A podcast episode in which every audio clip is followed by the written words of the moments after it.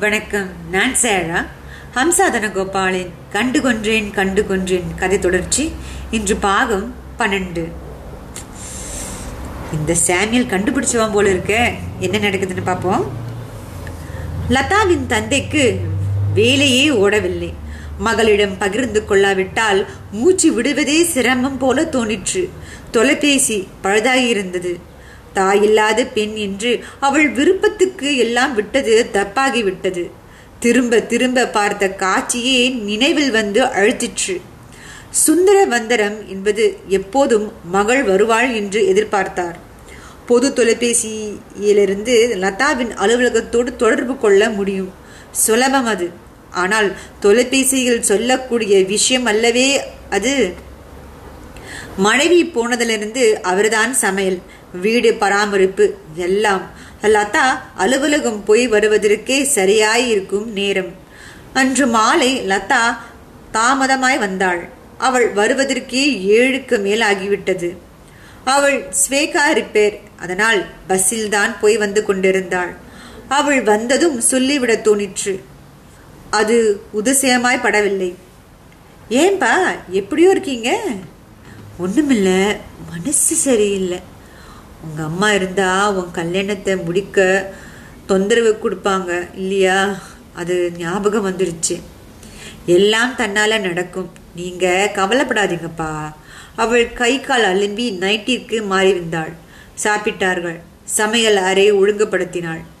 அவள் சமையல் அறையை விட்டு வெளியே வரும்போது சுந்தரவனம் தொலைக்காட்சி பெட்டியை போட்டிருந்தார். Sun news ஓடிக்கொண்டிருந்தது.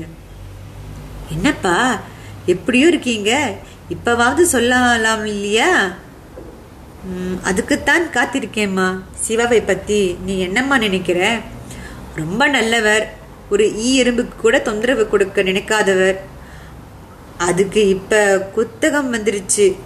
போலிருக்குமா? என்னப்பா சொல்றீங்க? அவன் தங்க தற்கொலை செய்திக்கலன்னு முடிவாயிச்சிருன்னு நீ தான் சொன்ன. இப்ப இவன் என்ன செய்யறான் தெரியுமா? என்னப்பா செய்கிறாரு அந்த சாமியல் வீட்டு வேலைக்காரியின் சிநேகத்தை வலிந்து பெற்றிருக்கிறான். அதனால என்னப்பா அவருக்கு எல்லாரிடமும் பேச பிடிக்கும் பழக பிடிக்கும்? அப்படி இல்லை லதா. அதற்கும் மேலே என் உள் மனசு இது நல்லதுக்கு இல்லைன்னு அடித்து சொல்லுது. தப்பிதாமா நினைக்க தப்புதாமா நினைக்கிறீங்கப்பா. சிவா ரொம்ப நல்லவர். தங்கையையும் தாயையும் ஒரே நேரத்தில் எழுந்து விட்டதில் மூடட் ஆகிவிட்டார். அவ்வளவுதான். நீங்க சொன்ன பெண் தன் தங்கையின் புகுந்த வீட்டில் வேலை பார்க்கிறவள் என்றும் பேசியிருக்கலாம். இது தப்பு சொல்ல ஒன்றும் இல்லப்பா இங்க பாருமா லதா சிவாவை நினைச்சு நீ இருந்தது போதும். அவன் சாகவாசம் எல்லாம் விட்டுரு.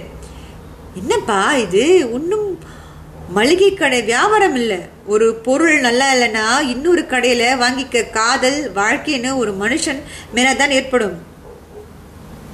என்னம்மா நான் சொல்றத சொல்லிட்டேன். நீ கேட்க மாட்டேங்கிற. இது நல்லதுக்கு இல்ல. அவ்வளவுதான். லதா பேசவில்லை. அதற்கு மேல் பேசினால் அப்பா அம்மாவின் நினைவில் மூழ்கி வருத்தப்பட ஆரம்பித்து விடுவார். வேலைக்காரியுடன் பேசினான் என்பதற்காக காதலை முறித்துக் கொள்வது என்பது எத்தனை கயமே. நாளை இவளும் யாரெனாவது பேசினாள் என்பதற்காக அவன் தன் காதலை முறித்து கொள்ள பார்த்தால் பரஸ்பரம் நம்பிக்கை வேண்டும். அதுவும் ஒருவர் கஷ்டத்தில் துன்பத்தில் மற்றவர்கள் பங்கிருக்க வேண்டும். ஒதுங்கி நின்று வேடிக்கை பார்க்க கூடாது அப்படி செய்தால் அதைவிட கொடுமே வேறு இருக்க முடியுமோ? அப்பா என்ன செய்தாலும் சொன்னாலும் சரி சிவாவை காதலிப்பதையும் கல்யாணம் செய்து கொள்வதையும் விட்டு அவள் விலகப் போவதில்லை. அவள் தீர்க்கமான முடிவிற்கு வந்தாள். நல்ல பொண்ணா இருக்கா? சரி உங்களை அடுத்த பாகத்தில் சந்திக்கும் வரை நன்றி